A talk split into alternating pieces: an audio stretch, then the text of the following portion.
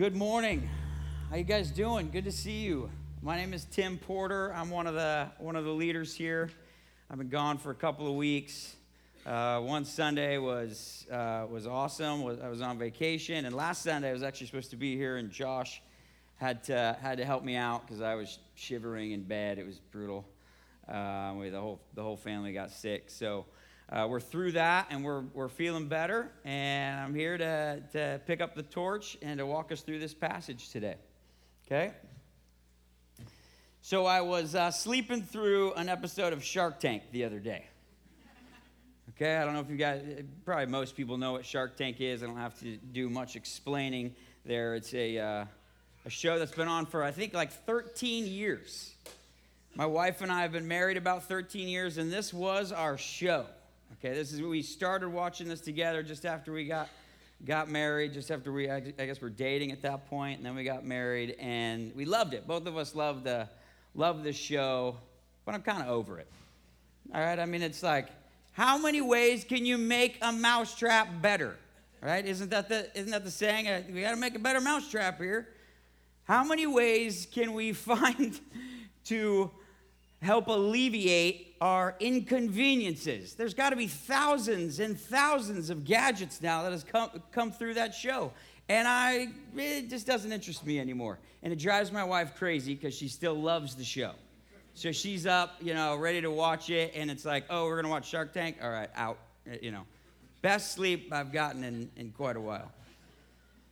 So, anyway, so uh, I was trying to think, like, what kind of ridiculous things have um, has Shark Tank come up with? These these gadgets that they've been coming up with for 13 years, and I spent, I think, maybe one minute of research on this, and found like, oh, that's plenty. That's like that's plenty. These are absolutely ridiculous. One was the uh, the belt buckle uh, cup or beer holder. I'm sure you don't put like a diet soda in there. You put a beer in this belt buckle that folds down and it's got a little thing, and then you you you, you can hang on to your beer without without holding it. I guess so. That that was a, a big inconvenience that somebody thought needed to be addressed. This is kind of ridiculous. Um, the other one was. Uh, oh, I don't know. Somebody was bothered by wrinkled sheets. I don't know. Gals, you might have more uh, more understanding of why this is so inconvenient, but somebody made a contraption that you would put your sheets in in the dryer so you would never have wrinkled sheets again, which was a big problem, I guess. So we, they alleviated that problem. But my favorite was this t shirt that I found. I don't actually see this show, but it's called the Sweatproof Hydro Shield Tee. Uh, you've got to hear the, the description of this t shirt. It's, if I was smarter, I would have put this up so you could see it, but just listen to this. Keep embarrassing armpit sweat stains at bay with an undershirt that shields your button downs from disaster. There's an extra layer of material under the armpit that's specially designed to be impenetrable by sweat, and it's also anti- antimicrobial to keep odor away. So this was this was the other thing that we that we had to come up with to keep the embarrassing pit stains from, from showing up on our undershirts. So you could buy the shirt, or you could just roll with it, you know, and, and, just, and just go for it, you know. I, I don't know that we need it that bad. I actually did hear from a buddy of mine, this is some time ago, Keith Olson, who some of you might know. He went to Outward, he just moved to Texas. But he said his dad, this is funny, his dad could pit out a Carhartt jacket. Rick, this is dad. Rick needs this t shirt with the diapers under the armpits, you know, to, to soak up this. Rick could usually use this.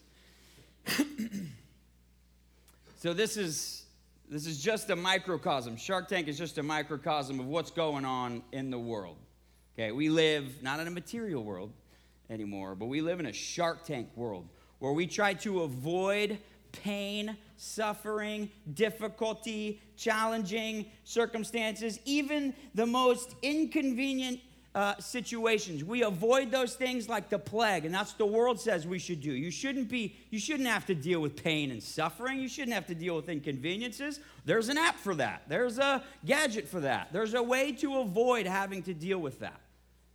It's not helpful. Okay? Most of us do this. We try to avoid pain or we distract ourselves from pain and suffering and agony that we go through. That's mostly what we do. There are a few people that say you should embrace pain. Tom Brady just said this in his, uh, his documentary that he's doing. I just love to embrace pain. I want to embrace pain because you never know. That pain may lead to something good, may lead to something positive, may lead to like seven Super Bowls. You never know, you know? You should embrace pain.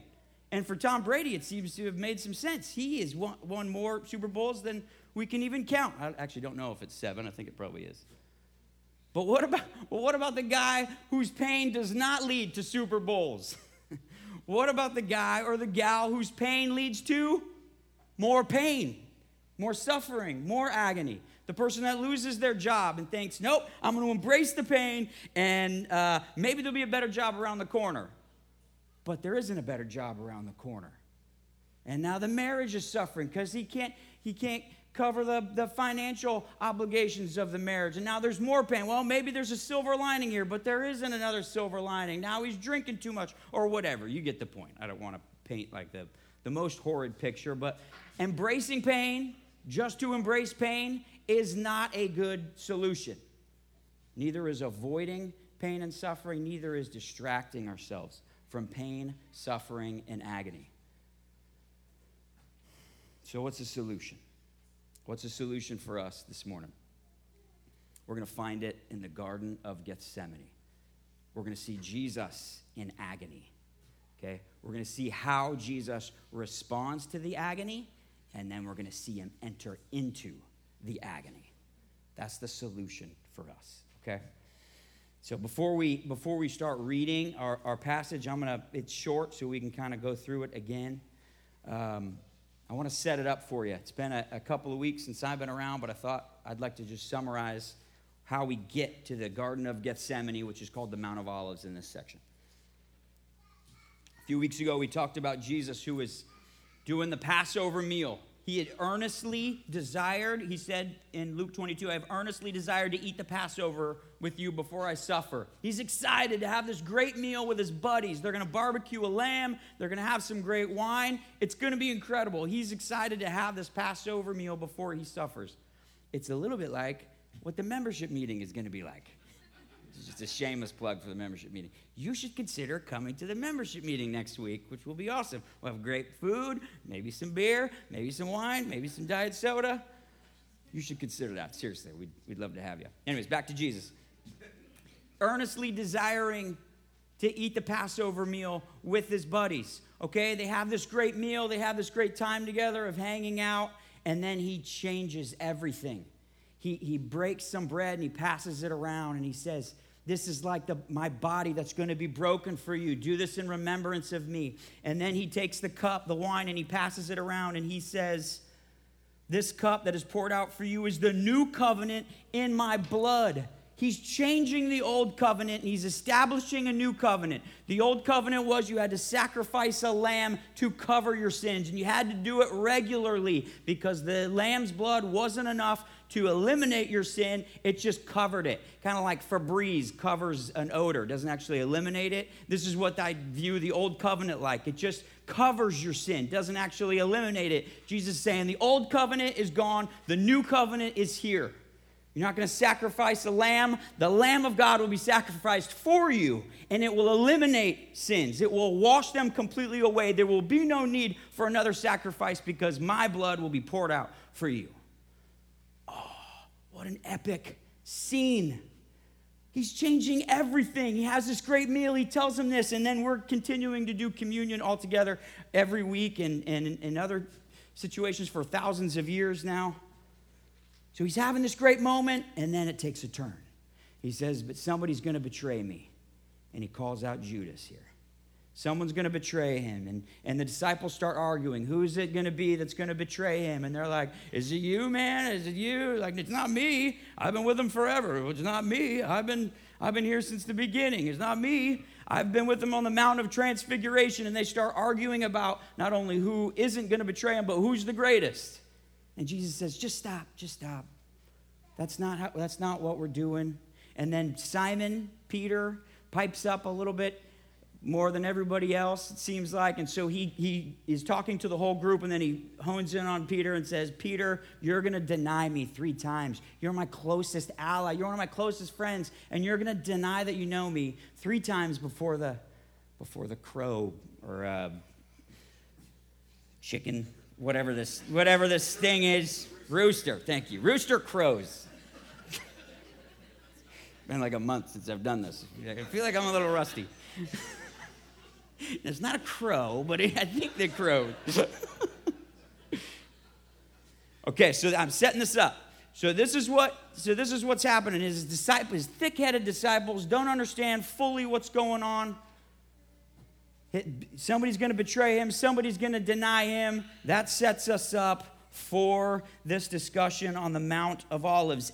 And so I'm going to start reading at verse 39.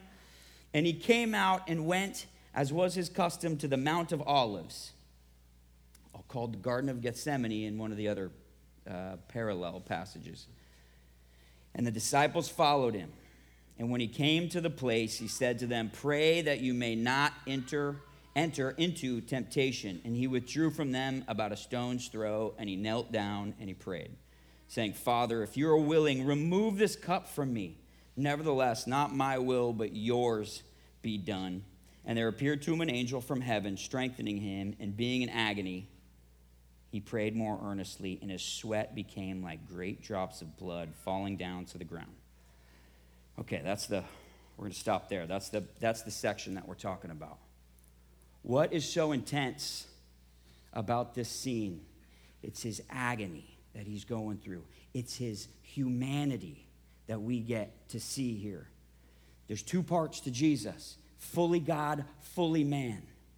We see humanity and we see divinity when we're, when we're talking through Jesus, when we're walking through Luke. And what's the, what, what are the, the things that like jump out at us? Well, it's his power, it's his divinity. When he can look at a situation and say, oh, we need food for 5,000, let me pray to my father, let me take this kid's food and let me multiply it for everybody. Like, I feel like he does it like, oh, I got this, you know, cool and collected, let me just handle this and he gets food for everybody. Or he's, he's talking with a guy that's got this horrific ailment, whatever it is. He can't walk, he can't see. He says, Oh, I got this. Uh, your faith has made you well. Open your eyes. You can see now. Not a big deal. Like it's, it's his divinity. He's got, he's got the power to prophesy. He can see the future. He can see what's going on. He's tempted by Satan, but that doesn't seem to, to, to cause him any concern. He's not sweating, he's handling it. This is a very different picture of Jesus, isn't it? This is his humanity coming through. And it's a little bit, it kind of bothers me to say this. And I and I wondered, like, is this heresy? But like, I can see Jesus' weakness in the Garden of Gethsemane. I can see that he's fearful. Jesus be fearful? Doesn't that sound like, can I, I like, can, do I say that? Can I say that? But it is. He's fully man. And fully man, and, and gals too, what, what do we experience? Weakness and, and pain and suffering and agony and fear and intimidation, distress. This is what we see from Jesus. We have to see his humanity in this section. That's what's being highlighted for us. So, how is he suffering here? He's suffering emotionally, He's, he's in agony, as you can hear. He's, he's distressed. He's sorrowful, even to death, which we'll, we'll cover in just a second. It's emotional, but it's also physical. It says he is sweating like great drops of blood. Let me spend a couple minutes on this because this, at first, you think, is it blood or is it like great drops of blood? And I don't know that it's clear whether it is or whether it isn't. There's some arguments to be made. Actually, Josh Rice, who preached last week, thinks it wasn't great drops of blood, but but it doesn't sound like it. It's like great drops of blood. But who says that? Oh man, that guy was sweating like great drops of blood. I don't think that was a thing. People aren't saying that. The sweating bullets, I think, is the only thing I could come up with. Like, like a metaphor, and I honestly don't even know what that's referring to. I meant to look that up sweating like great drops of blood. Every commentator I read this week, even though it's unclear, said it is blood. It is blood. It must be blood. There's no reason to add that in here. It doesn't make sense. It sounds like it might not be, but it is blood. What if it is blood that he's sweating? Does that matter? Does that matter to us? That kind of changes things, doesn't it? Why? Because Jesus' blood is holy.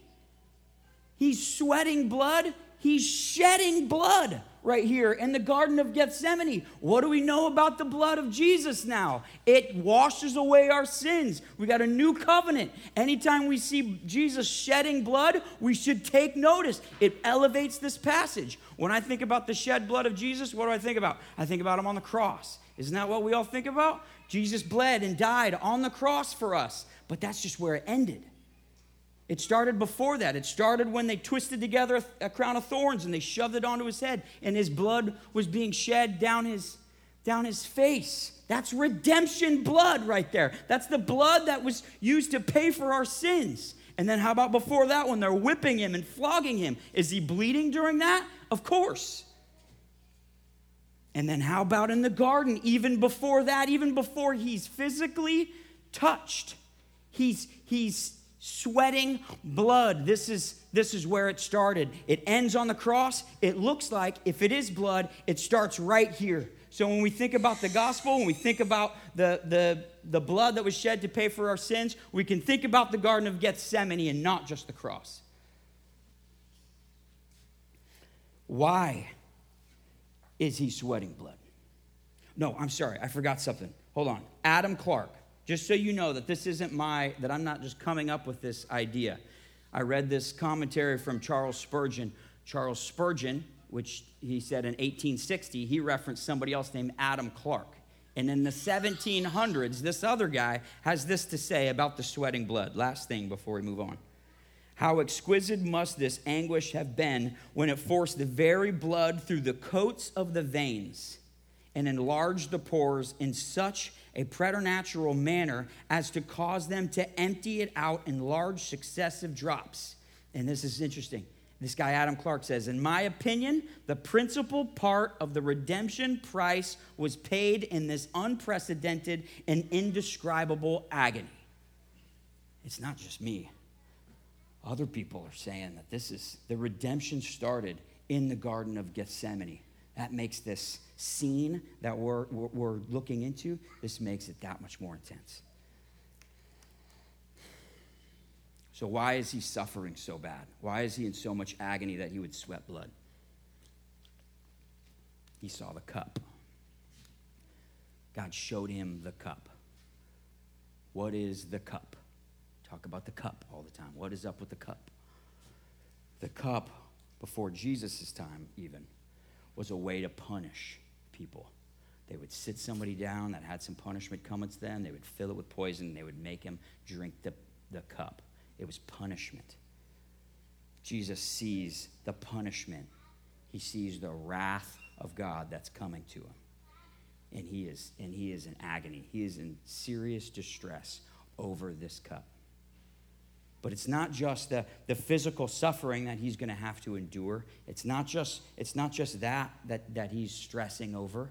Plenty of people have looked into, into physical suffering and handled it without any kind of, any kind of uh, experience like he's having.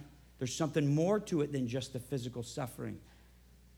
It's the abandonment of his father that, I, that, that, uh, that uh, Keller says is what is really distressing him. You think of if some of you came to me who I don't know and said, Hey, Tim, just so you know, that was a terrible sermon. Uh, we are all now dumber because what you have just said. I would be, I would be hurt, okay, a little bit. I'd be like, wow, that was brutal. But if somebody that I know and trust, like, like Jesse, comes and says it, or Ryan, or, or any of those guys back there come and say, like, these are guys I've known for a long time. If they said, Tim, that was a terrible sermon, you should never speak again, uh, we're out. I'm going to abandon you. Oh, that, that stings a little more. Or if my wife were to say that, like, oh, how much more close of a relationship does Jesus have with the Father than any relationship that we've ever known? Like, it's, it's infinitely more intimate, the relationship with Jesus and his Father. And his Father is about to abandon him in his time of incredible, incredible, desperate need. He can see that coming and it wrecks him. Another quote. I found this uh, through Keller. The dreadful sorrow and anxiety then is not an expression of fear before a dark destiny, nor a shrinking from the prospect of physical suffering and death. It is rather the horror of the one who lives wholly for the Father. Jesus came to be with the Father for an interlude before his betrayal, but found hell rather than heaven open before him. And then Jonathan Edwards says the agony Jesus Christ experienced in the garden was caused by a vivid, full, bright, immediate view of the wrath of God. Jesus would be abandoned by everybody, not just, not just God. He's abandoned by his disciple, he's, a, he's abandoned by his, his best friend, one of his best friends, and Peter, but he's also abandoned by his Father, and he's left alone to deal with this cup, this punishment. Are you in pain? Are you suffering through something? Are you in agony? We had a, a service here yesterday for the Ewings. We lost a, lost a brother. People lost a, a son, a friend. Oh, man, it's un, unbearable. The agony losing a loved one can bring, or losing a relationship, or losing a, a marriage, maybe losing a job, losing your dignity because you did the very thing that you never thought you'd do, maybe betraying Jesus or denying Jesus. Do you feel any of that agony? Have you felt any of that agony? Listen, you've got to know Jesus can relate in his humanity. I have seen this this section of scripture, and it has brought me some solace because I know as I'm struggling through something, Jesus knows exactly what we're going through. We feel alone, Jesus was alone to deal with the, the suffering and the pain of this world. Jesus can relate in his agony. Let's move on. So we see him in his agony, and then we see him respond to his agony. How does he respond? He acknowledges his fears to others, then he gets alone, then he acknowledges his fears to God. This is how he responds. Acknowledging his fears to others, he gets alone, and then acknowledges his fears to God. I got to flip to Mark uh, 14, 32, because the same story is written through a little different little different perspective. And so Mark 14, 32 is the same exact story, but, but gives you a little bit more detail. And they went to a place called Gethsemane. And he said to his disciples, Sit here while I pray. And he took with him Peter and James and John and began to and began to be greatly distressed and troubled. And he said to them, My soul is very sorrowful, even to death. Remain here and watch. And going a little farther, he fell on the ground and prayed. This is the first thing he does. He sets down, we don't see this in Luke, but we see it in Mark. He walks into this Garden of Gethsemane. He sets down some disciples and says, Sit here and pray. So he, so he ditches eight of them, right, in one, in one spot. And then he walks, he takes Peter, James, and John. He walks down a little bit further. And then he, and then he huddles up and says, Guys, I am greatly distressed. I am sorrowful even to death. I am so sad and I am so broken that I feel like my heart might give out and I might just die. Keller, Tim Keller thinks he was distressed in part because he thought he might die before he even made it to the cross. He's so broken and in such agony.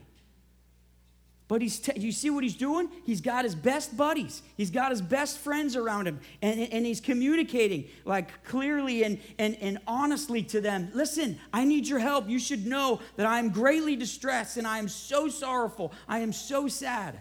This is the first thing we could, we could learn. We're not meant to go through pain and suffering and agony and distress on our own. We've got to have a community around us so we can offload some of this. So somebody has an opportunity to know what's going on inside of us. We see Jesus do that, we should be doing that. That's the first thing we see. And then what does he do? He sets them down and he goes a little further. He goes a stone's throw away and he gets alone. Why is he getting alone? He's eliminating distractions. He's eliminating everything. It's good to be around others, but we also need to spend time alone when we're going through this so that we can process what is happening to us, what is happening in our lives, what, is, what are the feelings that we're, that we're um, experiencing. How difficult is it for some of us to sit quietly and to process some of the garbage that's been going on in our lives. I'm getting better at this, but man, I'm mostly terrible at it. I, I will do anything but sit quietly. And certainly not sit quietly and think about all the bad things that are happening or, or a specific event that's going on. That's the last thing I want to do. What do you want to do with, or guys mostly, what do you want to do when things are broken? I want to fix them.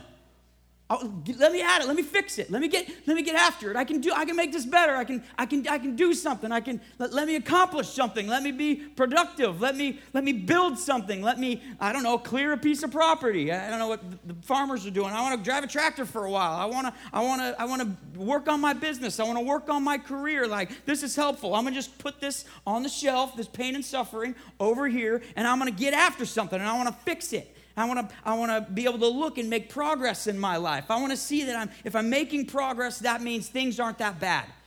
That might be helpful to your business. That might be helpful to your farm. That might be helpful to your career. It's not going to be helpful for your emotionally emotional well-being when you just categorize that stuff and you, you distract yourselves with work. Work is great. I love work. I can talk about work way, way too much. But man, sometimes we got to stop that. We got to get distractions out of our way. We got to stop thinking about work. We got to stop thinking about lots of stuff. And we got to focus on the pain and the suffering and the agony that we're going through. You can't work it off. You can't drink it off, which is another way you can distract yourselves. You can't eat it off. You can't spend it off. How endless ways to distract ourselves from pain and suffering. What did the disciples do? The disciples are struggling. They're exhausted. They thought Jesus was going to usher in this great kingdom and they were going to be little princes uh, in his new kingdom. They, they thought he was going to go do business with the Romans. It was going to be awesome. They're figuring it out now. Jesus is not here to destroy the Romans, the Romans are actually going to destroy Jesus.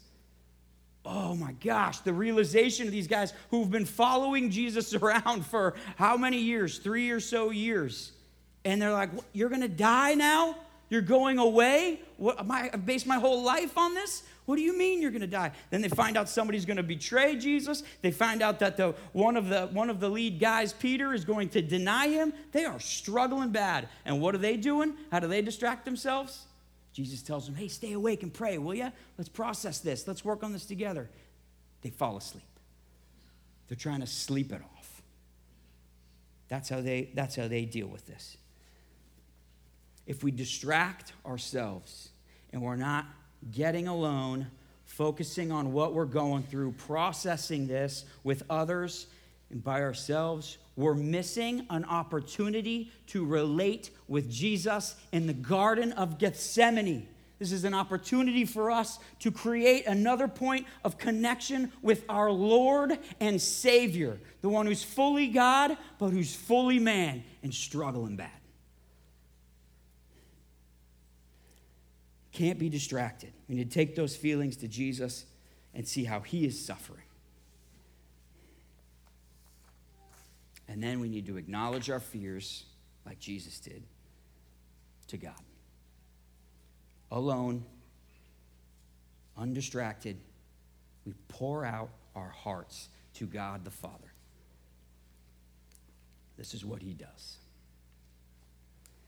Spurgeon, Charles Spurgeon says, private prayer, prayer, solitary prayer is the best prayer. He says No other prayer is as good as the one that no one hears except for God. Here's what he says He withdrew even from his three best friends about a stone's throw. And then he, and then he addresses the, the people he's speaking to. Believer, especially in temptation, be much in solitary prayer, as private prayer is the key to open heaven, so it is the key to shut the gates of hell.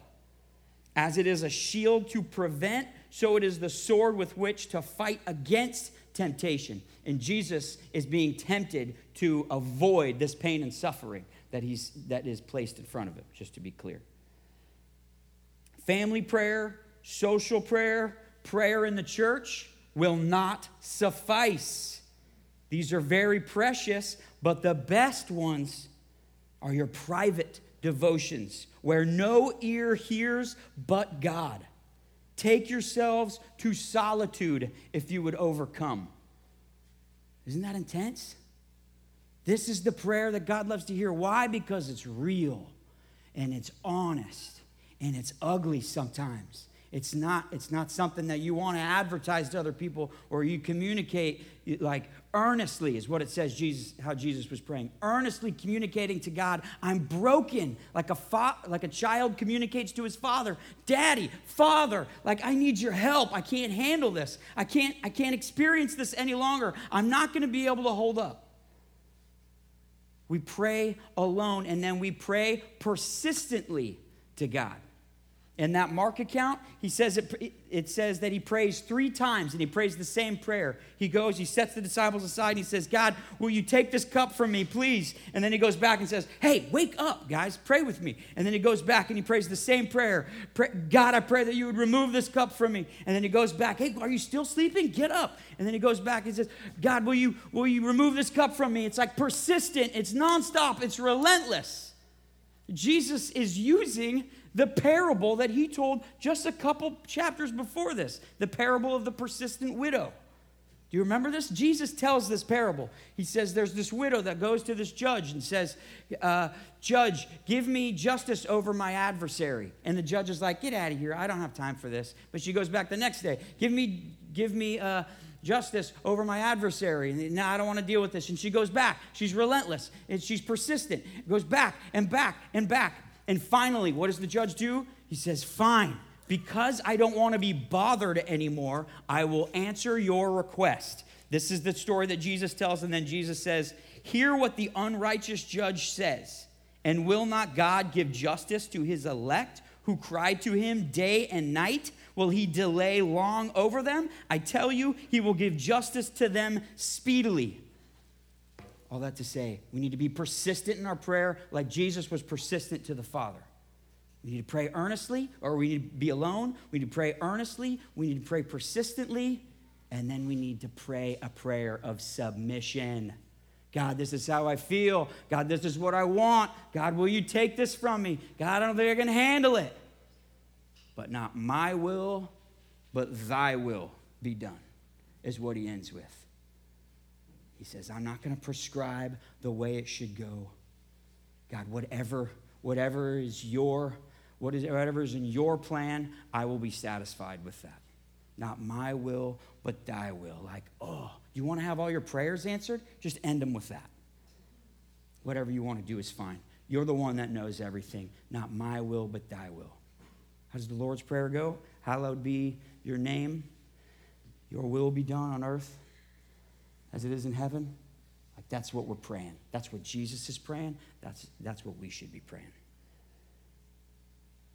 There's so many ways to distract ourselves from pain and suffering. There's so many ways to avoid pain and suffering, challenges, difficulty, even inconveniences.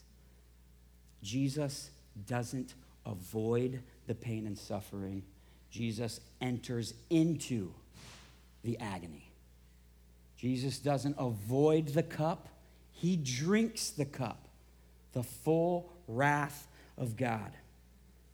He sees how sinful we are, right? He gets a, a real clear glimpse of this when his friends are betraying him and denying him and abandoning him. He sees how sinful we are, and he sees how awful the wrath of God is, and he drinks the cup.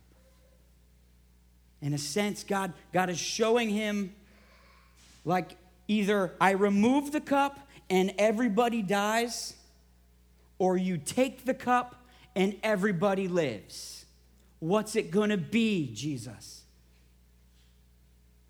And this little note about an angel comes and strengthens him, and it looks like gives him to the resolve. And then, in a sense, he says, I love them so much, I will endure even this for them. Even this for us, for all of us. Are you guys rejoicing over that? Do you, do you see the do you see the, the thing that was done for you? Do you see the, the cup that was drank for you? Do you see what he endured for us? If you don't, if you're not rejoicing over it, you misunderstand it at, at best, and you may be abandoning Jesus at worst. But he still reaches out for us, anyways. He still dies for us, anyways. He was abandoned so we wouldn't be abandoned in our darkest moments. He suffered so that we would not completely end suffering, but the penalty of sin would pass from us. Here's the message. Here's, here, let me just boil it down. We are saved from agony. And some of us just need to hear that. Some of you just need to sit and you need to process that. But we are also, once you understand that, we are saved to agony. We're saved from the cup and we are saved to the cup. What does that mean? We can't be surprised about fiery trials. It says in, in 1 Peter 4:12, it says, Beloved, do not be surprised at the fiery trial when it comes upon you to test you as though something strange were happening to you. But rejoice insofar as you share Christ's sufferings, that you may also rejoice and be glad when the glory is revealed. What does that say? Or he didn't just die to eliminate all suffering from our lives, that he, he took the cup, he took the penalty of, of, of our sin. But when we understand that, when that washes over us, when we rejoice over that, that, that leads us back into the fight to share in his sufferings, not just to embrace pain for the sake of embracing pain, so that we can point to the glory that is to be revealed, point to the end of pain and suffering. He took the cup, we're saved from the cup because of that, but we are saved to the cup. Can that be? Are we really supposed to drink that same cup? James and John and Mark have this, uh, have this request of God. They say, God, when, your when your kingdom comes in, put one of us at your right hand and one of us at your left hand in, in your kingdom. And Jesus says, you, do you have any idea what you're asking? He says, You do not know what you're asking. Are you able to drink the cup that I drink or to be baptized with the baptize, baptism with which I am to be baptized? And they say, We are able. It sounds a little bit like Peter. He says, I would go to prison or even to death with you. A little overconfident. You are able to drink the cup? And Jesus said to them, The cup that I drink, you will drink. Dang, that sounds intense. And with the baptism with which I am baptized, you will be baptized. We are saved from the cup. We are saved to the cup. We are saved from agony. We are saved to agony. We are saved from suffering. And we are saved so that we can get back in the game and go find somebody that's suffering and go help them with that. Go care for them. Go support them. Go encourage them. Go lift those heavy burdens with whoever is suffering, whoever is going through pain and agony. That's what we're supposed to do. Some of us just need to sit and, and be saved from the agony that we're in, in the midst of. But some of us have been saved. You've, you've seen it, it's washed over you. You've been saved from the cup. Now get back out there and help somebody. It reminds me of this kid. I'm coaching Henry's basketball team, and this kid gets hurt every game, multiple times. And, and it's like, all right, like somebody slaps his hand and he starts to cry, and I think, oh my gosh, okay.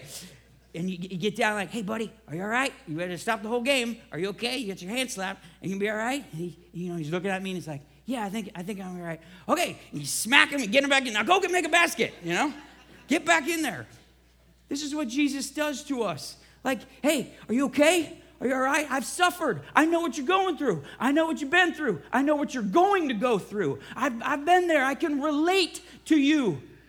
And then you look up and you think, seriously? Like, Jesus, our Lord and Savior, He suffered? He did that? Yeah. He smacks us on the behind and says, now get back in there and go help somebody. You're stable now. Now that you understand this, the challenges and the, and the pain and the suffering and the, and the agony, like it doesn't have the ability to hurt us anymore. We can stand confidently. We can stand in, in, in, and be stable in the midst of this. And, and maybe we can take someone's cup for them and say, I got this, man. Let me at least help you with this. I'll come alongside you, shoulder to shoulder. I can't make it go away. Pain and suffering, as long as we're here in this world, it's broken. We're to have to deal with it. But there's ways to deal with it. Don't avoid it. You can't. Just a little tip. Don't distract yourself from it. Don't embrace it just to embrace it. Sounds cool. It's not, it's dumb. Because of Jesus, we are saved from that. Because of Jesus, we are saved to agony. Let's pray, and we'll invite the band and, and the ushers forward.